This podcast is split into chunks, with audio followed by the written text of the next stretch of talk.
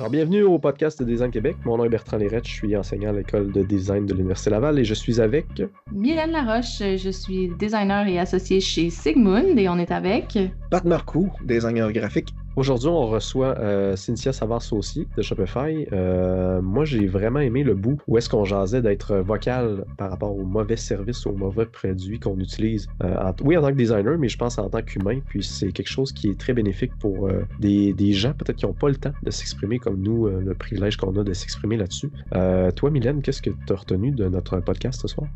Oui, ben d'abord, je suis d'accord avec toi. Je pense que on pourrait aider ces, organisations-là en étant plus vocales. Puis euh, moi, j'ai bien aimé euh, l'approche de Cynthia par rapport au, au, dark, pattern. Euh, on a tendance à essayer de trouver un coupable finalement là-dedans, puis peut-être à à culpabiliser les gens qui, qui, vont de l'avant avec ce genre de décision de design-là, mais euh, je trouvais qu'elle avait une bienveillance dans son approche du fait qu'elle proposait des outils finalement pour que les designers puissent éduquer euh, les gens qui les mandatent pour euh, mieux agir puis prendre de meilleures décisions là, par rapport aux, aux impacts qu'il peut y avoir sur les, les usagers. Toi, Pat?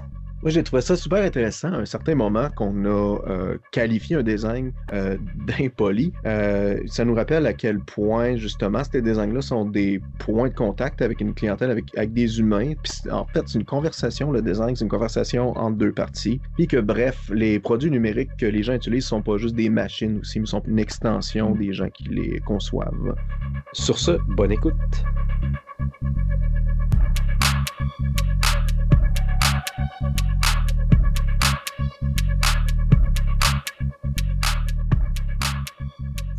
Bonjour Cynthia, comment vas-tu aujourd'hui? Salut Bertrand, je vais très bien, merci. Super. Hey, euh, grosse journée ce soir. On a euh, Cynthia Savard qui est avec nous euh, pour jaser de design, évidemment. Et avec Pat et Milan, on va se passer une belle soirée. j'ai une voix de velours ce soir. J'ai un, rhume, donc mettez-vous à l'aise. Mettez-vous dans une belle couverte. Ça va être super le fun. comme d'habitude, vous connaissez le podcast dans le fond. On jase un peu pour connaître un peu l'invité, Cynthia Savard Saucier. Tu peux-tu me dire un peu d'où viens-tu, que fais-tu? Parle-nous de toi un peu pour qu'on te connaisse mieux. Bien sûr. Alors, euh, je suis en ce moment directrice du UX chez Shopify et Shopify est une belle histoire de technologie canadienne. Euh, on permet aux gens de faire du commerce électronique, mais aussi du commerce en personne. Et puis, avant de devenir directrice du UX chez Shopify, je ne suis pas née directrice du UX chez Shopify, ah contrairement à ce que les gens pensent. euh, j'ai étudié en design industriel. Euh, et je n'étais pas très bonne.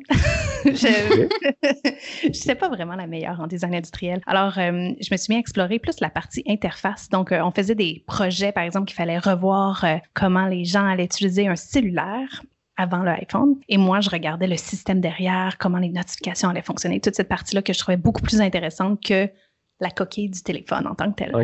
Donc, j'ai toujours été vraiment plus intéressée par l'interface et puis à mon projet final de d'université. Euh, j'ai vraiment fait un projet entièrement d'expérience utilisateur sans savoir que ça existait. Et mm. puis, euh, j'ai commencé ma carrière chez YouCentric qui faisait euh, presque uniquement du test utilisateur. Donc, mes deux premières années, je faisais des tests, je concevais des tests et je parlais à beaucoup, beaucoup de gens et j'apprenais qu'est-ce qui fonctionne et qu'est-ce qui ne fonctionne pas sur les applications, les sites web, etc.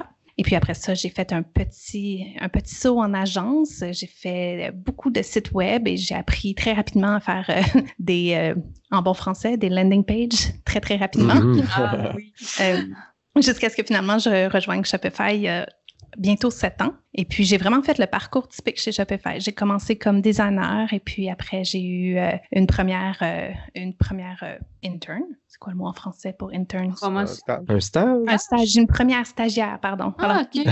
OK, une stagiaire qui t'accompagnait, toi. Exactement. Non, Donc, j'ai commencé comme designer à la base. Et puis après, euh, j'ai commencé par avoir une stagiaire qui se rapportait à moi. Puis j'ai eu une équipe qui a grandi, grandi. J'ai euh, ensuite l'idée l'équipe euh, de Montréal. Et puis maintenant, je gère l'ensemble de la discipline d'expérience utilisateur chez Shopify, qui est une équipe d'environ 500 personnes. Ah. et puis, c'est un vraiment, vraiment beau beau challenge, c'est tellement un beau défi, c'est vraiment merveilleux. Ben oui, c'est clair. L'emploi d'une vie, honnêtement. beaucoup de choses à dire là-dessus. mais une question qu'on pose souvent aussi, c'est de savoir un peu quand est-ce que l'étincelle du design a eu lieu. Je sais que tu es allé en design industriel, comme tu as dit tantôt. avant ça, est-ce que, est que tu savais quand tu rentrais en design industriel que c'était ta voie puis c'était ta passion ou ah, c'est plus au secondaire, au cégep? Comment c'est arrivé? Là? Je ne savais pas c'était quoi le design industriel quand j'ai commencé en design industriel. Je suis arrivée à, l'initiation la première semaine et puis je me souviens, les gens sont comme alors la quatrième année, on fait le projet, puis je me suis retournée vers la personne à côté puis j'étais comme ah, c'est un bac de quatre ans. Je ne savais pas. je ne connaissais absolument rien au design industriel. C'est euh, un orienteur qui m'a dit d'aller en design industriel. Ah oui. Oui, euh, qui me disait Ah, tu sais, tu as un côté artistique, mais tu as aussi un côté très technique. Tu sais, j'étais très attirée par les ordinateurs, jouais à des jeux vidéo. Euh, donc, j'étais vraiment, tu sais, à l'intersection de ces deux mondes-là. Et puis, il m'a dit peut-être que le design industriel, ce serait une belle avenue pour toi. Et puis, ben, merci beaucoup, cet orienteur. Ah Je ne connais pas le nom, mais. Euh, on le remercie. pas trop. On remercie. C'est le fun parce que des fois, les orienteurs, on dit. Ouais, ben ouais, c'est ça. ah, ben.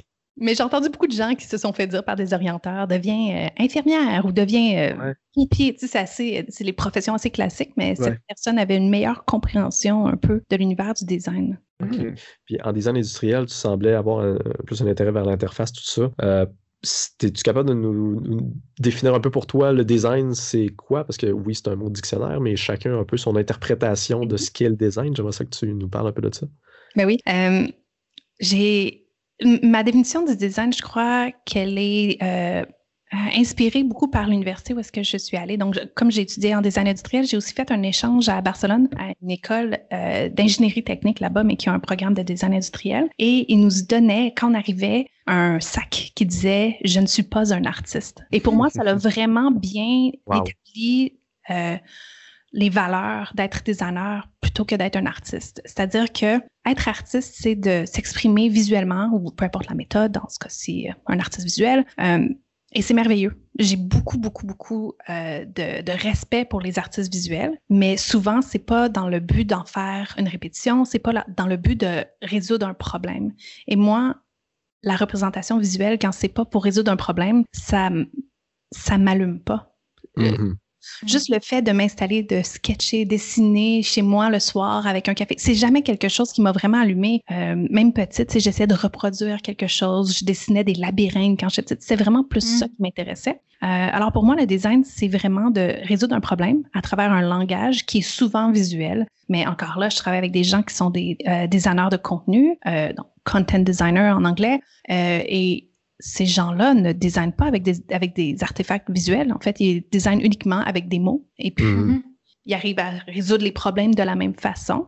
Euh, alors, pour moi, le design, c'est tout ça. C'est de la résolution de problèmes? C'est de l'identification de, de, de patterns? C'est difficile. Hein? Je travaille en anglais. Il y a beaucoup de mots. c'est correct. Donc, c'est d'identifier euh, les, les répétitions, de de reconnaître un problème puis de la réappliquer la solution dans un autre contexte. Euh, c'est très créatif, mais aussi très cérébral pour moi. C'est tout ça le design. C'est très beau le design. Ah oui. c'est beau. Est-ce qu'on peut commander un sac pour Bertrand? Je ne suis pas un artiste. Je pense que ça moi, lui plairait. Ça. Moi, j'achèterais ce sac parce que je trouve qu'il y a beaucoup de gens encore qui confondent les, les, deux ensemble. Euh, même pour l'Université Laval, la division entre l'école de design et l'école d'art s'est faite en 2012, je crois. Fait que maintenant, on peut plus facilement euh, distinguer un peu les deux dans les programmes qu'il y a à l'université. Euh, mais c'est intéressant de voir que, c'était assez clair comme ça quand ils te remettent un sac à l'entrée. Je pense qu'il n'y a pas de doute. Là. c'est un statement, là, on s'entend. Ouais, que, que j'aime beaucoup d'ailleurs. c'est le fun. Fait que 7 ans déjà chez Shopify, c'est bien. Euh, un bon moment donné, tu t'es, dit, tu t'es réveillé un matin, tu t'es dit, hey, peut-être que j'aimerais écrire un livre. Euh, je pense que c'est quelque chose qui, est intéressant et qui est rare euh, au Québec. Je trouve que c'est, rare que les gens ont écrit des livres sur le design. j'aimerais ça que tu me parles un peu de comment c'est arrivé cette histoire-là, d'écrire un livre pour O'Reilly. Oui, euh, je me suis vraiment pas réveillée un matin en pensant que j'allais écrire un livre en anglais qui n'est pas ma langue maternelle euh, sur un sujet qui me passionne énormément. Mais non, je ne croyais pas écrire un livre. En réalité, c'est une conférence que j'ai donnée euh, à l'interne. Donc, on a une conférence interne chez Shopify qu'on fait à chaque année pour toute l'équipe de UX. On se rencontre tous ensemble et puis on prépare nos propres présentations. Et la présentation avait vraiment résonné avec les gens. J'avais réussi à toucher une corde émotive avec les gens avec une histoire qui m'est arrivée. Alors, je me suis dit, pourquoi pas au WAC 2000 15, je crois, euh, j'ai donné la présentation à ce moment-là que j'ai appelé euh, le design tragique ou le design qui tue, quelque chose comme ça. Ça se peut, oui. Et puis, euh, suite à ça, j'ai commencé à donner cette présentation-là plusieurs fois. Et puis, O'Reilly avait déjà un contrat de, avec un auteur qui s'appelle Jonathan Chariot, qui d'écrire le livre Tragic Design. Alors, ils m'ont contacté pour être réviseur technique. À travers la révision technique, j'avais beaucoup, beaucoup, beaucoup de commentaires. Euh, je suis pas quelqu'un qui a peur de donner son avis, euh, mais c'était un point où est-ce que je me sentais un peu mal pour l'auteur parce que je trouvais que c'était un livre qui devait exister, mais je voulais pas le lui faire peur avec mm-hmm. tellement de commentaires que ce soit démoralisant non plus. Alors je lui ai dit, écoute, au lieu de juste t'envoyer euh, tous les commentaires par écrit, on s'appelle. Et finalement, on a fait un appel de quatre heures. On parlait de plein de sujets. Il trouvait ça super intéressant. Et puis, euh, quelques mois plus tard, il m'a demandé de venir comme co-auteur sur son livre parce qu'il était vraiment bloqué puis il n'avait pas réussi à dépasser l'espèce de premier pitch euh, littéraire, donc les premières, euh, le premier manuscrit de 80 pages ou quelque chose comme ça. Il n'arrivait pas à aller plus loin, il savait pas comment ou dans, dans, quelle direction orienter euh, son livre. Alors, euh, je suis venue, j'ai pris le flambeau, puis j'ai continué le livre. Mais à ce moment-là, j'étais enceinte, alors c'était pas le meilleur, mm. le meilleur moment. Mm. Euh, mais écoute, on le fait avec un bébé sur les genoux, puis ben, on écrit un livre, et puis on se dit, on fera plus jamais ça de notre vie, mais on le fait quand même. Mm. Ça a été une grosse étape pour toi. après ça, dans ce livre-là, pour les gens qui ne connaissent pas, c'est Tragic Design, je pense, le titre? Exactement, Tragic Design. Euh, moi, j'avais sélectionné quelques sujets à, jaser par rapport à ça, euh, disponible sur O'Reilly s'il y a des gens qui veulent le, lire. Mais euh, je sais qu'il y a un sujet qui est très intéressant, puis je pense dans les dernières années a un peu émergé de, au niveau du design, mais il y a pas des gens qui ne connaissent pas encore. les dark patterns, peux-tu me dire un peu ce qu'est un dark pattern pour les gens qui ne le savent pas, puis un peu de voir pourquoi ça, t'intéresse comme sujet tant que ça, oui. En fait, les dark patterns, il n'y a pas une belle traduction en français pour ce terme-là. c'est toutes les choses que ce sont tous les astuces de design que les designers vont mettre en place, qui utilisent leur connaissance de la psychologie des êtres humains pour faire faire quelque chose à quelqu'un qu'il n'aurait pas fait sinon. Donc, à son euh, insu, donc. À son insu, mais euh, pas tout le temps à son insu. Parfois, c'est plutôt qu'ils ont convaincu la personne de faire quelque chose qu'il n'aurait pas fait si ce n'était pas de la compréhension du designer de la psychologie humaine. Donc, un bon exemple de ça, c'est, euh, on, va, on va le dire leur nom, c'est U-Haul, quand, quand on réservait leur camion euh, de déménagement. Euh, à travers le processus de réservation, si on faisait juste continuer, donc on avait ajouté la réservation dans notre panier, on continue, on continue, on continue, on arrive à la fin et au lieu d'être 29 dollars, c'est 229 dollars parce qu'ils ont ajouté des assurances, ils ont ajouté des couvertures, des boîtes, euh, un diable pour transporter les choses. C'était complètement absurde. C'était dix fois plus cher. Mais pourtant, en tant qu'utilisateur, tu n'as pas l'impression d'avoir rien ajouté. Ça se faisait mm-hmm. ajouter automatiquement. Après, c'est facile pour U-Haul de dire, oh ben, la personne on a juste besoin de les enlever s'ils veulent pas le prendre. Mais ça, c'est effectivement comprendre que la plupart des humains vont simplement continuer le mhm. processus sans nécessairement porter attention euh, à ce qui est vraiment à l'intérieur du panier au, au prix réel et euh, avoir euh, essayé de s'en sortir comme ça. la raison pourquoi je trouve que c'est si important de parler des dark patterns, c'est qu'en tant que designer, souvent on est dans une situation où est-ce qu'on est l'intermédiaire entre un client qui a un besoin d'affaires et un utilisateur qui a un besoin, peu importe le type de besoin que c'est. Quand les quand les besoins sont alignés, donc quand tout le monde gagne, il n'y a pas de problème. Mhm. C'est merveilleux. Mais des fois, les besoins de l'utilisateur et les besoins du client ne sont pas alignés. Et c'est là où est-ce que le designer est dans une situation vraiment particulière où doit essayer de, de, se rendre à un objectif sans, euh, sans jouer dans d'autres utilisateurs, mais en même temps, il est payé par le client. Euh, pour les designers, personne n'aime d'être dans cette situation-là. Et euh, dans le livre, j'essaie d'exposer un peu les types de dark patterns qui existent pour que les designers soient capables, premièrement, de développer un langage autour de ceux-ci pour qu'ils puissent retourner vers le client en disant écoutez, ce que vous me demandez de faire en ce moment, c'est euh, tel type de dark pattern. Et euh, ce n'est pas bon parce que ça va briser le lien de confiance avec votre clientèle, ça va causer plus de retours, ça va causer plus de problèmes de, de service à la clientèle, ça va créer des problèmes carrément par rapport à votre réputation mhm. sur, en ligne. Euh, donc, pour toutes ces raisons, on pense que c'est pas bon et, ou carrément, c'est immoral. C'est mm-hmm. vous mentez à vos utilisateurs. Mais il y a aussi une certaine reconnaissance à faire que des fois, les designers, on n'est pas tout le temps dans une position euh, extrêmement privilégiée où on peut dire non à un client. Et c'est là que je trouve que la plupart des discours qui est très moralisateur autour du designer de ah ben si on te demande de faire ça, quitte ou dis non ou ne prends pas l'argent. La réalité, c'est que pour beaucoup de designers, euh, leur travail leur permet de vivre dans une maison et de payer pour la nourriture pour la famille. Donc, on peut pas juste leur juste leur dire ah ben prends pas le contrat, dis non au contrat si ça te plaît pas. C'est plutôt de donner des outils pour éduquer le client et mm-hmm. pour mieux se positionner dans le futur, pour apprendre de, de, cette euh, implémentation-là. Et parfois, on peut modifier un dark pattern puis le rendre juste un peu moins pire, un peu plus transparent. Euh, Mhm.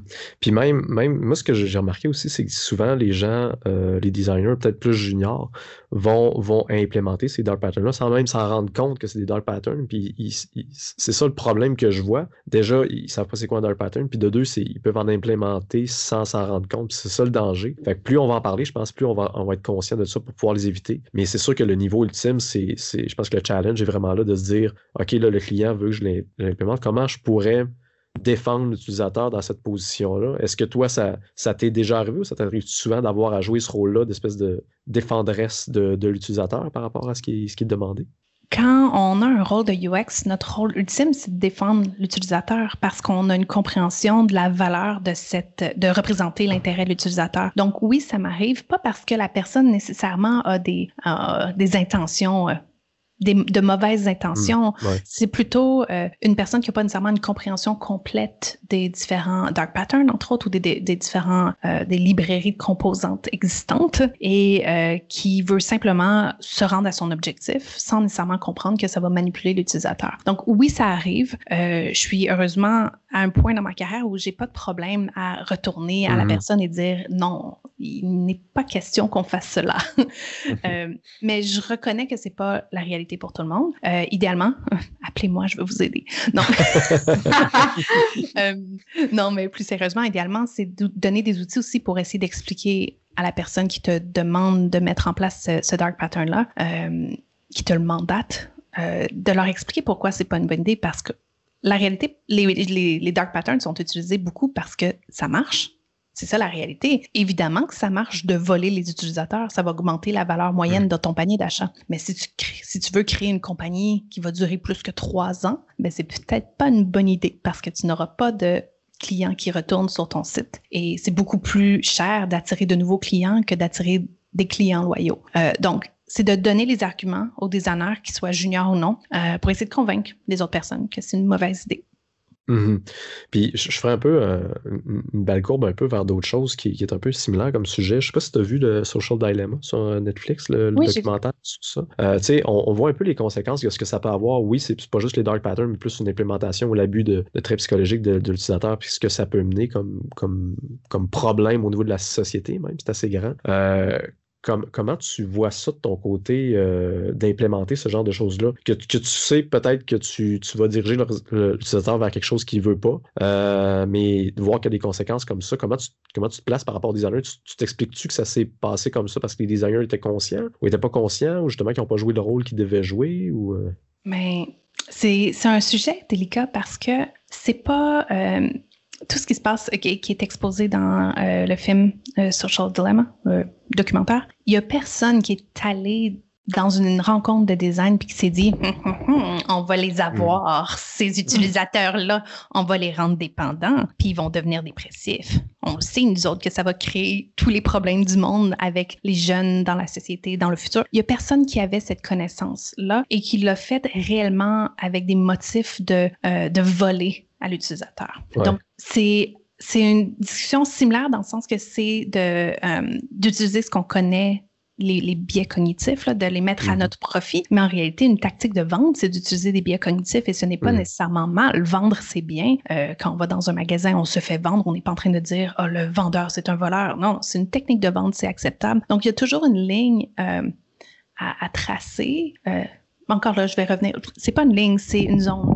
Je pense qu'il y a des gray patterns, il y a des patterns de vente, il y a des patterns, des light patterns. Tout ça existe et parfois on ne sait même pas l'impact que ça va avoir dans le futur. Mais après, je serai pas la personne qui va dire travaille pas chez Facebook parce qu'ils ont hmm. Ils ont un mm-hmm. impact sur la société avec lequel je suis pas nécessairement d'accord. Je crois que c'est à chacun d'arriver avec son code d'éthique en tant que designer et de dire qu'est-ce qu'on va faire dans certaines situations, pour quelle compagnie on est prêt à travailler, pour quelle compagnie on n'est pas prêt à travailler, et est-ce que je suis capable d'aligner mes valeurs personnelles avec les valeurs d'entreprise. Ouais. Puis je sais pas non plus aussi si c'est le résultat un peu du travail en silo qui s'est fait au niveau du design, parce que veut, pas, on n'est pas, on n'est pas maître de toutes les disciplines, dans le sens que oui, on peut connaître un peu l'utilisateur puis voir les, réactions et les comportements qu'il peut avoir, mais si, si on, se mettait en équipe plus avec des gens qui sont connaissants de ces milieux-là, peut-être qu'on pourrait prévoir mieux l'impact aussi. Puis je crois que dans les dernières années, c'est le genre de choses qui, qu'on voit peut-être plus, des équipes multidisciplinaires où est-ce qu'il y a des gens qui peuvent voir ce genre de choses-là d'avance arriver. Parce que comme tu dis, des fois, on peut, implémenter des choses sans,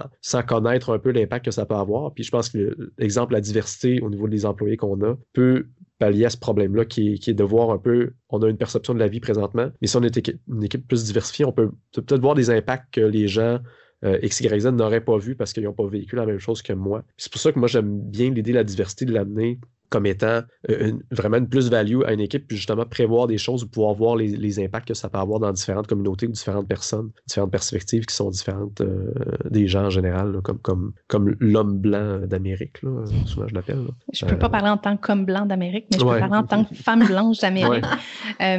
au niveau d'avoir une équipe qui se diversifie, évidemment, je vais être la première à dire que c'est une excellente idée. Premièrement, oui, au niveau de la prédiction des impacts négatifs de nos designs, mais simplement aussi d'arriver avec une meilleure solution. Il y a une histoire que je trouve qui est très facile à retenir, c'est euh, le remplacement du ketchup. Je ne sais pas si tu l'as déjà entendu. C'est un groupe de chefs qui demande j'enlève le ketchup de ton tu ne peux pas utiliser du ketchup, tu dois remplacer par un autre ingrédient. Que fais-tu? Et quand c'était un groupe euh, de, de, de, chefs qui venaient tous de la même place, ils se disaient, hum, on va le remplacer par de la mayonnaise ou par euh, la moutarde. Quand ils ont invité des chefs d'ailleurs dans le monde, ils se disaient, ah, mais non, on peut remplacer par du vinaigre, de, du vinaigre balsamique, on peut remplacer par de l'huile. Il y avait soudainement une quantité euh, beaucoup plus riche d'ingrédients qui pouvaient mm-hmm. venir en termes de remplacement. Et la raison unique qui crée autant de cette diversité-là, c'est que en Amérique du Nord, on garde notre ketchup dans le frigo. En Europe, ils gardent leur ketchup dans l'armoire. Et donc, quand on pense à remplacer par quelque chose, on pense à qu'est-ce qui se retrouve autour. Mhm. Donc, juste ce petit mhm. changement-là culturel qui en réalité n'est pas ancré dans un débat culturel très profond. Là. Ben, mhm. En fait, je pense qu'il y a réellement un débat culturel sur le ketchup. C'est très petit comme différence, mais ça amène une, autre dimension complètement à la, à la richesse euh, culinaire dans ce cas-ci. Hein. On, on s'entend de la richesse culinaire avec la moutarde, mais c'est. Euh, je trouve que c'est une histoire qui explique très bien l'importance d'amener des points de vue différents parce que personne n'aurait pu prédire que d'amener ces points de vue-là allait apporter une grande différence de, de solution. Euh, on veut pas juste des gens qui pensent au ketchup, on veut des gens qui pensent à toutes les nuances du design et c'est très, très complexe. Il y a tellement de choses qui rentrent en ligne de compte. Tu as besoin d'avoir des parents d'enfants qui vont pouvoir dire, ah, voici l'impact que ça peut avoir sur mes adolescents pour qu'il y ait des politiques en place qui vont empêcher les adolescents d'utiliser. Tu as besoin d'avoir des gens qui viennent d'une autre culture pour dire que c'est peut-être complètement insultant le, le message, les messages qui sont utilisés sans avoir cette perspective-là invitée à la table il n'y a aucune façon d'y penser même. Ouais, c'est drôle, puis je pense qu'on peut tout comprendre cet aspect-là que je vais dire. C'est moi, quand je suis devenu père, puis que je traînais un bébé quasiment tout le temps dans mes bras, de me rendre compte que le nombre de choses que tu peux pas faire juste avec un bras ou une main, c'est fascinant. Puis c'est là que tu te rends compte que, mon Dieu, tu sais, au niveau de l'accessibilité et de la diversité, euh, tu sais, des fois, on se disait, faut penser à des gens qui ont des, euh, des, handicaps quand on fait du design. Mais les handicaps, c'est pas nécessairement tout le temps permanent, ça peut être temporaire aussi. c'est là que tu te rends mm-hmm. compte que le, bénéfice que tu peux amener pour un utilisateur qui est temporairement euh, mettons, qui, est en béquille, par exemple, euh, ben, une rampe pour monter de chaise roulante va être bénéfique pour des gens qui ont des poussettes, les gens qui sont en chaise roulante, les gens qui sont en béquille. c'est là qu'on devient vraiment comme. Il y avait le mobile first avant, mais je trouve que, tu sais, comme diversité first, l'accessibilité en premier prend tout son sens parce qu'on ajoute de la valeur avec quelque chose qui est tellement simple. Puis quand on le voit comme ça, je trouve que c'est vraiment intéressant d'amener ça. Puis que ça change un peu le minding quand on fait du design après ça. Puis quand on vend des design de produits, puis qu'on on, voit des projets d'étudiants à, l'université. C'est souvent des questions basiques comme ça qui, mettons, ils font un, design de, de tableau, euh, de, de, tablettes pour. Euh, quand tu traînes ta bouffe, maintenant à la cantine, euh, ben, si tu peux pas la prendre à une main, il y, a un problème. Ça prend vraiment deux mains. pense à ton utilisateur, tu as, différentes clientèles que tu as. C'est là, là, que ça devient intéressant aussi d'avoir cet aspect-là de diversité. Souvent, les gens pensent que de penser à l'accessibilité, c'est bon juste pour un certain type d'utilisateurs qui sont dans mm-hmm. une certaine situation, qu'elle soit temporaire ou non. Mais la réalité, pense au sous-titrage. Je me sers du sous-titrage constamment quand j'écoute des films dans d'autres langues. Et pourtant, je ne suis pas une personne qui a un problème d'audition. Euh, quand on pense à rendre des pages web accessibles, en réalité, ça les rend beaucoup plus performantes, mm-hmm. qui est parfaitement relié avec, qui est corrélé avec euh, le niveau de bonheur des utilisateurs. Donc, souvent, en fait, juste de, des années en pensant à l'accessibilité fait un meilleur produit pour tous, littéralement. Mm. Et il y a un mythe que c'est difficile, ce n'est pas. Mm-hmm. C'est pas difficile. Ça nécessite de l'attention, ça nécessite de la curiosité, de l'apprentissage, de la créativité. Ce sont des problèmes et des restrictions supplémentaires, mais ce n'est pas difficile, ce n'est pas plus difficile. Euh, puis je crois que c'est vraiment important que le monde cesse de croire que l'accessibilité, c'est beaucoup plus difficile. Ce n'est pas. Ce n'est pas. Mm. Il y a un lien quand même entre, justement, là, on parle d'accessibilité depuis quelques minutes, mais les dark patterns aussi, ça, se rejoint quelque part au sens où j'ai l'impression que ce qui motive ce genre de, de décision-là en design, ce n'est pas, comme tu disais, euh, de, la, de, la, méchanceté ou d'un profond euh, désir de manipuler, euh, mais une ignorance. Fait après, qu'est-ce que tu veux faire, là, toi, en louant tes camions, tu veux augmenter le volume d'achat dans ton panier, mais il y a probablement d'autres d'autres alternatives pour y arriver. Puis c'est peut-être un peu la même chose pour l'accessibilité aussi. quand on s'y intéresse puis qu'on on va à la source du besoin, ben on peut ouvrir un peu nos horizons puis trouver d'autres choses. Là. Je pense que ça, ça vient un peu du même fondement, là, finalement, l'accessibilité puis euh, la résolution de problèmes dans ce cadre-là avec les dark patterns. Tout à fait. Et puis là, on l'a on l'a positionné un peu comme si c'est une bataille, mais en réalité, souvent, c'est mm. juste développer de l'empathie sortir des chiffres, sortir du data, c'est pas du tout une bataille en fait parce que les deux personnes souhaitent arriver à un objectif commun qui est le, succès du produit. Donc c'est vraiment plus de la collaboration. Est-ce que tu préfères comme ça ou je préfère comme ça? Ah, à cause de telle opinion et, et, telle euh, information additionnelle, je crois que cette option-là est meilleure. C'est de la collaboration. C'est pas une bataille de toi contre moi. Moi je protège mon utilisateur puis toi tu mm-hmm. protèges la business. En fait, euh, on souhaite tout arriver à la même la même solution. En parlant d'utilisateur aussi, euh, il y a quelque chose qui me frappait aussi dans le livre, puis qui rejoignait un peu ma pensée là-dessus. Euh, souvent, on entend des gens dire qu'il y a des interfaces qui sont difficiles à utiliser ou sont, on fait des tests de produits, puis la, personne dit Ah, je comprends pas, ou c'est, je suis pas bonne avec l'appareil, puis ma mère euh, sent souvent ces affaires-là. Puis je dis tout le temps, non, c'est pas, c'est pas ton, c'est pas ton problème, c'est au niveau du design, il y a un problème qui a eu lieu. puis il faudrait arrêter d'inculquer ça aux gens, de se dire c'est pas vous qui comprenez pas l'appareil, c'est le design qui n'a pas été fait pour vous. Puis ça, on le sent encore beaucoup. Puis je pense que c'est une espèce de culture, si on pouvait changer une coupe d'affaires dans la culture, je pense, des gens, je pense que c'est quelque chose que moi, j'aimerais changer. Euh, que, les gens se rendent compte que c'est, c'est pas leur erreur, c'est au niveau du designer que lui a fait l'erreur et que tu comprends pas l'interface. Moi, moi, je suis quelqu'un de, très vocal. Si vous avez sur les réseaux sociaux, vous voyez que j'ai souvent des, des plaintes contre Air Canada, des choses comme ça. Je monte des lettres, puis tout, puis je, je, mon, aventure de, de, de, problèmes que j'ai avec les, customer service, tout ça. Euh, puis dans le livre, tu l'as mentionné un peu, que, que les gens devraient s'exprimer un peu plus. Peux-tu me parler un peu de cet élément-là? Oui. Euh, je crois qu'il est temps qu'on déculpabilise les gens par rapport à leur euh, capacité d'utiliser un outil ou non. Euh, si une personne n'est pas capable d'utiliser un outil, un site web, ce n'est pas de leur faute. C'est, comme tu disais, une erreur de design. C'est un problème euh, d'une personne qui qui l'a conçu. Ce sont les mots qui ont été choisis, ce sont des choix délibérés. Quand les gens se mettent à comprendre qu'ils ne sont pas la source du problème, ils sont beaucoup plus à même de, se sentir, euh, de sentir la permission de dire à, au côté fautif, donc à, la compagnie ou au fournisseur de services, euh, qu'ils devraient modifier leur site web, modifier leurs produits. Euh, je crois que c'est très important parce que la réalité, c'est que c'est beaucoup le même genre de, la même classe de personnes qui finit par payer le prix de certains problèmes.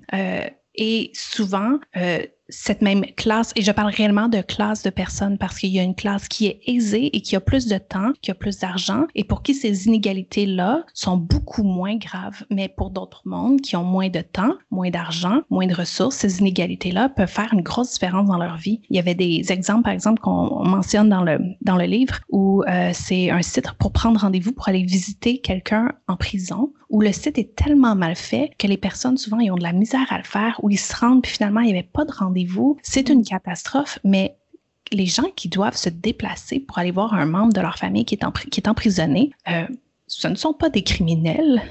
Euh, ils ne méritent pas de se faire traiter comme s'ils étaient eux-mêmes des criminels. Et il n'y a pas beaucoup d'empathie autour de ce problème-là, mais on parle souvent de gens, par exemple, qui peuvent avoir peu de moyens et pour qui ils doivent prendre une journée de congé pour prendre l'autobus pendant quatre heures pour aller voir pour aller voir quelqu'un dans sa famille. Donc, euh, je crois que c'est très important que quand on les voit, ces problèmes-là, on en parle, surtout quand on a le privilège de pouvoir le faire. Ah, je suis d'accord avec toi, euh, Cynthia. Puis dans, la description du livre qu'on peut trouver sur le site de, Tragic Design, il y, a, dans la liste des, thématiques, il y a une expression que j'ai trouvée vraiment intéressante qui, est tout à fait euh, appropriée dans la, dans la situation que tu décris, c'est euh, la technologie impolie. Tu sais, il y a quelque chose de d'ingrat, puis de, de pas correct, puis de juste euh, te dire, ah, on va faire ça comme ça, sans, on dirait sans avoir réfléchi à l'impact que ça peut avoir, puis c'est vrai que c'est frustrant, tu quand on le vit. Là. Récemment, j'ai fait une, demande d'assurance emploi parce que je, me suis fait opérer. En tout cas, bref, euh, j'avais une convalescence à couvrir, machin. Puis c'était tellement compliqué, là, faire ça sur Internet. Je me suis dit, puis il fallait faire ça, normalement, après avoir eu euh, l'intervention ou la blessure, peu importe. Mais quelqu'un qui, qui doit faire ça à une main ou qui est médicamenté ou euh, c'est pas possible. Je veux dire, moi, j'avais toute ma tête, là, puis c'était difficile, puis c'est ma job, faire des sites web. Oui. je trouvais ça vraiment euh, limite arrogant, tu sais. comme... C'est vraiment fâchant. On pense souvent, quand on parle de, design poli ou impoli, en réalité, euh, souvent une compagnie va se dire « Ah non, il faut que mon design soit légal. » Mais on va, on va se le dire entre nous, hein. barely legal is not enough. Genre, on devrait pas notre objectif ne devrait pas être de juste passer la ligne légale. Hein. On veut être plus que ça. Euh, la politesse, c'est un peu le la dernière étape avant l'expérience mémorable et reconnaissable. Euh, les exemples que je prends souvent, c'est imaginez un enfant, j'ai un enfant de 4 ans, alors euh, je vais parler en mal contre les enfants de 4 ans. mais les enfants de 4 ans n'aiment pas partager. Hein. Mm-hmm. Ils veulent être en premier. Pensez aux outils que vous utilisez qui se mettent en premier. Donc, vous, êtes, vous ouvrez votre ordinateur un matin pour aller euh, sur Slack pour aller parler avec vos collègues, mais là, oh non, je peux pas parce qu'il faut que je fasse une mise à jour. Ça, c'est un autre outil qui décide de se mettre en premier. Et ça, c'est extrêmement impoli. Ou euh, vous voulez jouer à votre jeu vidéo parce que vous avez enfin une soirée libre? Non, il va falloir faire toutes les mises à jour, même si c'est pas nécessaire pour le jeu euh, auquel vous vouliez jouer ce jour-là. C'est extrêmement impoli parce que c'est d'assumer certaines choses sur ton temps, sur tes ambitions, sur ce que tu as envie de faire. Et tu as payé pour ce jeu et cette console. c'est pas, ils font pas un ils te font pas un cadeau en te faisant ça. C'est payé, c'est un échange de valeur. Euh, c'est vraiment important de penser à ces éléments-là je trouve ça drôle parce que c'est tout plein de choses qui, moi personnellement, étant hypersensible, ça, a créé des stress dans ma vie. J'ai l'impression que les gens se rendent pas compte de la quantité de stress qu'ils vivent juste par des petites micro-interactions puis micro-frustrations dans leur journée qui build up vers quelque chose d'autre qui est plus grave. Puis c'est ça, j'essayais d'expliquer aussi dans mes monologues de réseaux sociaux de problèmes de service à la clientèle. C'est que j'ai l'impression qu'il faut vraiment qu'on se mine toute la gang ensemble. Pas juste les designers, mais les gens en général, pour, pour se, se lever aux barricades pour dire ça, ça c'est pas acceptable comme solution. Ce formulaire-là n'a pas de sens. Ce site web-là n'a pas de sens. Puis si c'est un service public, encore plus, ça devrait être correct. Je pense qu'on a les ressources pour le faire. Fait que c'est dommage. Puis j'espère que justement les gens vont, vont, comprendre le message un peu. Puis que je ne vais pas euh, paraître bizarre quand je m'ostine me, avec les gens sur les réseaux sociaux. Demain, je fais une plainte à canada.ca, promis. Ah, merci. mais souvent, tu, parles de services publics, mais en réalité, euh, beaucoup de nos services publics qui sont là comme un, euh, comme un tissu, qui offrent un tissu de sécurité pour la société, euh, n'ont pas accès aux meilleurs designers parce que mm. le monde privé paye beaucoup plus. La réalité, c'est qu'une entreprise privée va offrir des meilleures conditions, va offrir un meilleur salaire. Alors, les entreprises privées ont accès aux meilleurs designers parfois aussi, les, entreprises, euh, pas les entreprises, mais les organisations publiques n'ont même pas accès à un designer. Ils ne savent même pas hmm. que c'est une ressource qui existe. Euh, alors, je pense que tous les designers, et, et moi y compris, on a peut-être un peu ce rôle-là à euh, penser à l'impact social qu'on peut avoir au niveau du gouvernement, au niveau de la ville, au niveau des organismes publics, au niveau euh, d'organismes à but non lucratif. Je crois que c'est important de regarder comment est-ce qu'on peut offrir de notre mhm. connaissance, parce que souvent, si on se dit, mais voyons, c'est si facile, je peux te faire, donne-moi 15 secondes, je vais te faire un petit dessin qui va tout régler ça. tu dis, je comprends pas qu'ils savaient pas mais c'est un peu aussi notre responsabilité. Et puis, si on a accepté ces rôles-là qui payent plus, peut-être que plus tard dans notre carrière, on peut dire, ah, maintenant, c'est mon temps de revenir et de redonner à la société. Oui, ben, je te dirais, pour, traîner dans les conférences de service design les dernières années, j'ai l'impression que c'est beaucoup un courant qu'on commence à voir, surtout en design de service, où est-ce qu'il y a des gens qui quittent l'entreprise privée pour aller plus dans le public pour faire la différence parce qu'on dirait que c'est plus une question de conditions de salaire. Soit ils ont déjà fait une fortune au privé, euh, puis ils veulent vraiment soit redonner ou vraiment avoir un impact dans la vie des gens. Puis euh, je pense un nom qui me vient à, la tête, c'est Daniel Burka de Google Ventures qui, a travaillé de, Design Sprint avec euh, Jake Knapp. je pense qu'il travaille quelque chose comme en Inde là, pour genre aider les gens. Puis il est vraiment plus humaniste, puis vraiment aider les gens. puis je ferai un segue vers d'autres choses qui étaient intéressantes dans, ce qu'on discutait avant de partir le podcast en tant que directrice, c'est sûr que tu as un rôle de, recrutement au niveau de, Shopify. Euh, peux-tu me parler un peu de, qu'est-ce que tu recherches dans les candidats? Parce que, mon Dieu, un designer peut être très vaste au niveau du spectre de très euh, psychologique, caractéristique, tout ça. Euh, qu'est-ce qui fait pour toi un, bon ou une bonne candidate? Beaucoup de choses. Mais je le dis en riant parce que tous les postes ne sont pas égaux, toutes les expériences ne sont pas égales ce qu'on recherche chez Shopify, c'est une personne, on appelle ça une formentée. Donc, euh, une connaissance euh, assez générale, c'est la barre horizontale du T, et euh, une assise assez profonde, donc verticale, dans une discipline en particulier. Par exemple, si on parle d'un designer de produits, on va vouloir qu'il y ait une expertise particulière. Donc, que cette personne-là démontre qu'elle est capable de vraiment devenir expert ou experte dans son domaine, mais qui a aussi beaucoup de curiosité à ce qu'on appelle étendre son T. Donc, étendre les bras euh, que ce soit du point de vue de la technologie ou du point de vue de la, de la, compréhension des finances euh, ou la compréhension des autres, euh, du, marketing. Donc, on veut vraiment cette forme en T.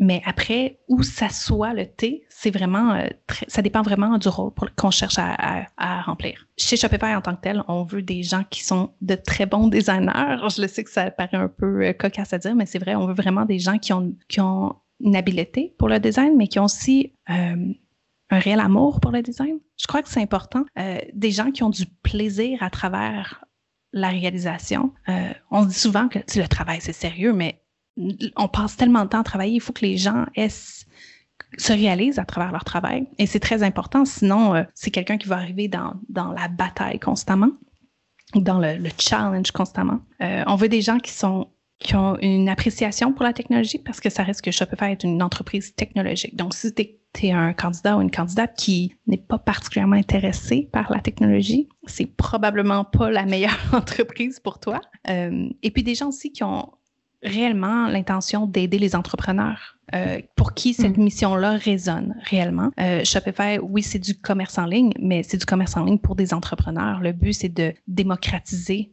mm. entre, entre euh, je, fais, je fais des air quotes, démocratiser le commerce en ligne. Donc, c'est surtout de permettre d'empêcher les grands géants de ce monde, donc Amazon, de définir l'ensemble de l'inventaire disponible sur Internet. Amazon le dit eux-mêmes, c'est le nom du livre, là, The Everything Store, de la boutique de tout. Euh, mm.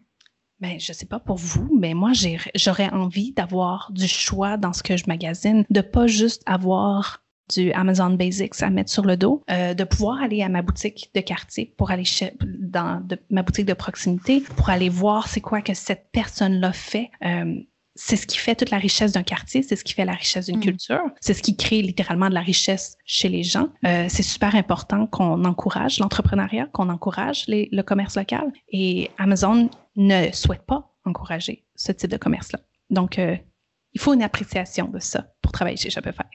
Ouais. Puis, mettons, je suis biaisé un peu. Puis, euh, j'aimerais ça savoir, quand tu fais le screening de candidats et candidates, euh, est-ce que tu sens que le, système éducationnel de la province t'amène ce genre de candidats-là? Et sinon, quel genre de lacunes qu'ils ont présentement, les gens que tu aimerais engager?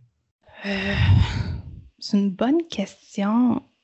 en réalité, des profils, j'en vois passer littéralement des milliers par année. Hein. donc, c'est pas on va pas aller chercher d'une université en particulier. Là. Donc, on a vraiment des hmm. gens que c'est leur travail d'aller chercher des profils différenciés. Ils ont déjà fait une présélection des profils. Donc, euh, c'est pas que je veux éviter ta question, c'est plus que j'ai pas nécessairement de choses très intelligentes à dire.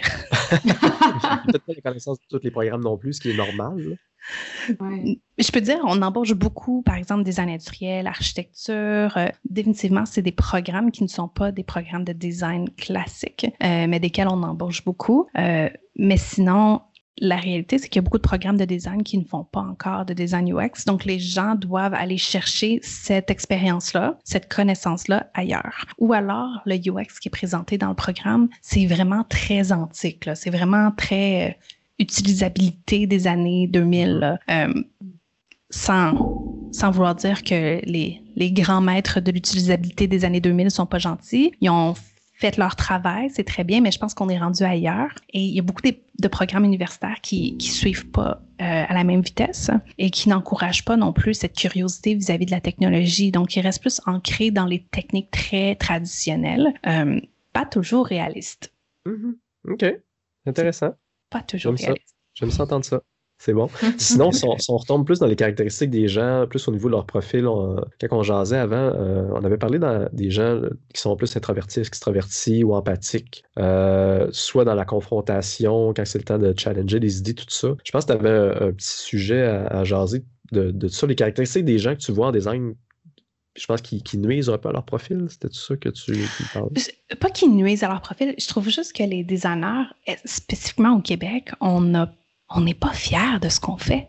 Pourtant, on a d'excellents designers. On a une belle culture du design graphique au Québec. On a cette richesse qui nous force à créer notre propre culture, qui est notre langue. On peut pas simplement prendre ce que les États-Unis font et l'appliquer sur des affiches mm. parce que c'est pas dans la bonne langue. Donc, par nécessité, on doit refaire le visuel de beaucoup des choses qui nous sont euh, qui, qui, seraient pas nécessaires à faire ailleurs au Canada. Et euh, ça a développé vraiment une vraie belle culture du design au Québec. On a des talents incroyables, mais on le voit pas, on le dit pas, on se croit pas, on croit qu'on est né pour un petit pain pour reprendre les cordes sensibles des Québécois. Euh, on est humble et puis de se vanter, c'est mal, mais en réalité, on a un talent fou au Québec. Et je ne le dis pas simplement euh, de façon euh, vive le Québec libre, du, tout. On a réellement une source de talent de, design graphique, visuel, de, direction artistique, des, des choses comme Moment Factory à Montréal qui poussent les limites de ce que ça veut dire de faire du design visuel, des, on a plein de studios de jeux vidéo, plein de studios de films. Tout ça crée une très belle culture du design visuel. Et euh, ben, en tant que gentil québécois, on dit rien, on est trop humble puis on n'en discute pas. Oui, je, suis d'accord. c'est un, peu, un peu pour ce que moi, je suis responsable de la piste design euh, web à Québec. Puis c'est un peu notre, but, c'est de montrer un peu ces talents-là, euh, de voir qu'il y a des belles choses qui se font à Québec. Oui, on invite des gens de l'international, mais de donner la place aux gens comme, comme toi, tu l'as dit en 2015, tu es venu de jaser de quelque chose, puis tu vois, ça a déboulé vers d'autres choses. De, je pense qu'il faut exporter notre culture. Je pense qu'il faut créer notre culture, euh, l'archiver, puis pouvoir l'exporter aussi à l'extérieur pour montrer qu'il y a vraiment du talent qui se fait chez nous. puis, c'est moi, je sais pas ce que tu en penses. Est-ce que, tu, est-ce que tu vois ce genre de choses-là? Est-ce que tu vois des gens qui, soit qui vont écrire, tu as écrit un livre, tu, connais-tu d'autres gens qui font ça ou qui présentent beaucoup à l'extérieur? Ou... Il n'y en a pas beaucoup. Honnêtement, j'aimerais ça, là, arriver avec une belle liste de Québécois qui brillent à l'international par leur talent. Euh, on l'a plus à travers certaines entreprises, justement, comme quand on pense à Moment Factory, mm-hmm. quand on pense à, plusieurs des, studios de design qui font des trucs vraiment intéressants, à Montréal Paprika qui est vraiment reconnu aussi. Mm-hmm. Donc, on a on a certains studios qui font des, choses intéressantes. Je trouve qu'au niveau de l'individu, on crée pas beaucoup de stars du design, hmm, alors qu'on en a. Et c'est ancré aussi dans une vraiment belle histoire du design graphique. Si on regarde le design, tous les designs de Montréal, c'est reconnu mondialement comme étant absolument magnifique. Encore à ce jour, euh, le design des, Jeux olympiques de 76, euh, l'expo euh, universel, le métro, tout le, tout le, le système graphique autour de la ville de Montréal, de la ville de Laval. le monde ne sont pas d'accord des fois quand je dis ça, mais le design graphique de la ville de Laval, c'est vraiment très bien pensé. Euh, on a tellement de richesses autour de ça, on a une histoire très, très riche et euh, j'aurais vraiment envie un jour d'aller au musée, puis qu'il y ait hmm. une exposition qui montre l'histoire du design graphique du Québec. Gros projet en vue. Parfait. Je serais la première à offrir de l'argent pour ça. Ça me plairait énormément. On va travailler là-dessus. Ce serait un bon, un bon truc pour Design Québec. oui, ça me branche aussi. Il y avait eu une exposition, me semble, c'était, je pense, design plus at large, mais si je ne m'abuse, c'était Musée de la civilisation, je crois, qu'il y avait. C'est le design industriel. Hein? Oui, c'est ça, c'était ah, ben, industriel.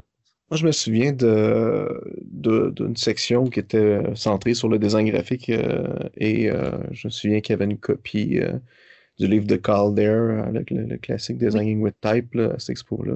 Je me souviens plus exactement c'était quand et le, thème général, mais euh, c'était super intéressant à voir euh, davantage. Ça aurait été vraiment le fun.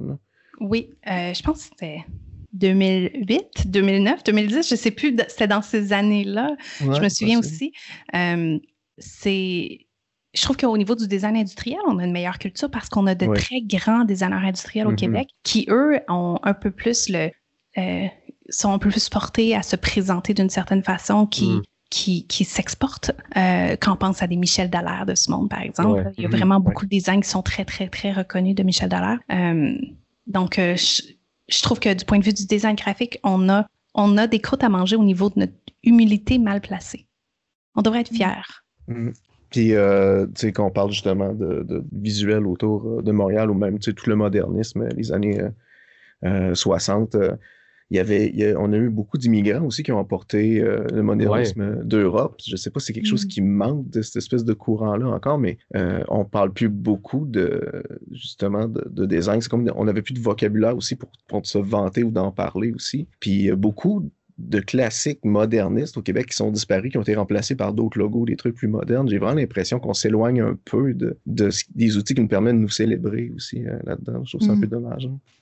Il, y avait un documentaire qui est sorti il y a quelques années sur le design graphique au Canada, euh, qui, était quand même très intéressant, puis qui mettait d'avant-plan aussi certains designers de Montréal. puis je me souviens que j'avais écouté ça, puis j'avais dit Ah, c'est vrai, tu sais, que ça s'est passé ici, puis on est, on n'a pas appris ça à l'école. Moi, ça m'avait frappé qu'on n'avait pas eu ces références-là. Euh, peut-être que je mise beaucoup sur l'école, je dis souvent ça, on n'a pas appris ça à l'école, tu sais. Mais mais ça mhm. me désolait. Puis, puis, là, je me souviens, j'avais écouté ce documentaire-là. C'était présenté euh, dans un bar à l'agité, si je me souviens bien. Puis j'avais mon petit calepin de notes, puis je notais tous les noms. Puis après, j'allais voir ça. Puis ça m'a vraiment, vraiment nourri euh, à cette époque-là. En tout cas, bon, c'est plus, c'est, pas Design Québec, là, mais, mais quand même, un, petit pas vers, vers ça. On parlait de Montréal. Puis je me souviens, il y avait Radio-Canada là-dedans. Puis Ouais, s'il y en a qui veulent aller le voir, c'est Design Canada, c'est Hustle and Durrell qui, était, euh, qui ont fait ce documentaire-là. Euh, un, des deux, euh, je pense, c'est Hustle qui était venu au Web à Québec, justement, qui avait présenté un peu le travail qu'il avait fait pour les, les, Jeux, Olympiques. Ouais, c'est ça. L'équipe olympique, ouais, c'est ça, c'est intéressant. De natation, je pense, ou de volleyball, je sais plus. Ouais. Ou les deux. Je sais pas si c'est en ligne, mais en tout cas, on le retrouvera, peut-être on le mettra dans les notes du podcast, là, le lien. Ouais, je sais qu'on peut l'écouter, en tout cas, sur, sur Apple. Bref, on, on mettra le lien. Cool, cool, cool regarde l'heure passée. Euh, on a déjà euh, dépassé 45 minutes. Donc, ça veut dire qu'on va faire le rapid fire question. Ce serait le moment des rapid fire questions. Ben, je vais. Non, c'est pas vrai. Vas-y.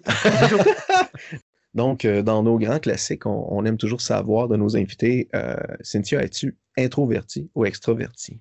Je suis extrêmement extravertie, mais je crois qu'avec les années, je deviens de plus en plus introvertie. Ah oui? Oui. Euh, justement, parlant de, reconnaissance dans, le, dans les personnes qui œuvrent dans le design, si tu avais une personnalité ou un designer qui t'inspire particulièrement, qui est-ce que, tu nous suggérais d'apprendre à connaître? Euh, je vais y aller. Dernièrement, je suis allée voir le portfolio de Pierre-Luc Saint-Germain. C'est un illustrateur, designer graphique. Euh, c'est un ami aussi, mais je suis juste tombée, retombée sur son portfolio. Ça faisait quelques années que je n'avais pas vu. C'est magnifique, c'est coloré, c'est joyeux, c'est très bien fait. Alors, euh, un petit salut à Pierre-Luc et allez voir son portfolio. C'est excellent. Salut. On mettra le, lien justement dans, la, dans, la, description du podcast. Euh, nous, les designers en général, on est des gens qui ont des obsessions. On est un peu obsédés en général. Euh, toi, ton obsession de designer, ça serait quoi? Mon obsession de designer, c'est. C'est une bonne question. Je dis toujours aux gens, As-tu parlé à cette équipe-là? Donc, euh, c'est les. Je suis obsédée par euh, enlever les barrières entre les équipes pour éviter qu'ils ne euh, designent en pensant qu'à leur, qu'à leur problème. Mm-hmm. des fois, les gens, c'est supposé être rapide. Les gens passent trop rapide, trop de temps sur un problème qui aurait pu être réglé à un autre niveau d'abstraction. S'ils avaient discuté avec les, personnes mhm. concernées. Hmm. OK. Euh, si tu n'étais pas designer, que ferais-tu? Je pense que je serais peut-être développeur. en fait, ah euh, j'ai parlé de l'orienteur. Au début, je voulais aller en euh, computer science, puis la personne m'a dit hmm, Tu vas être la seule fille là-dedans. J'ai fait Ah ouais, c'est vrai. je vais aller en design industriel. Donc, ah, c'est bon d'encourager la gente féminine. oui. Euh, on s'entend que des fois, ça peut être positif d'être uniquement là ben, on, on, détonne plus. Hein. Euh, dis donc, euh, en travaillant, est-ce que tu aimes écouter de la musique ou tu préfères le silence?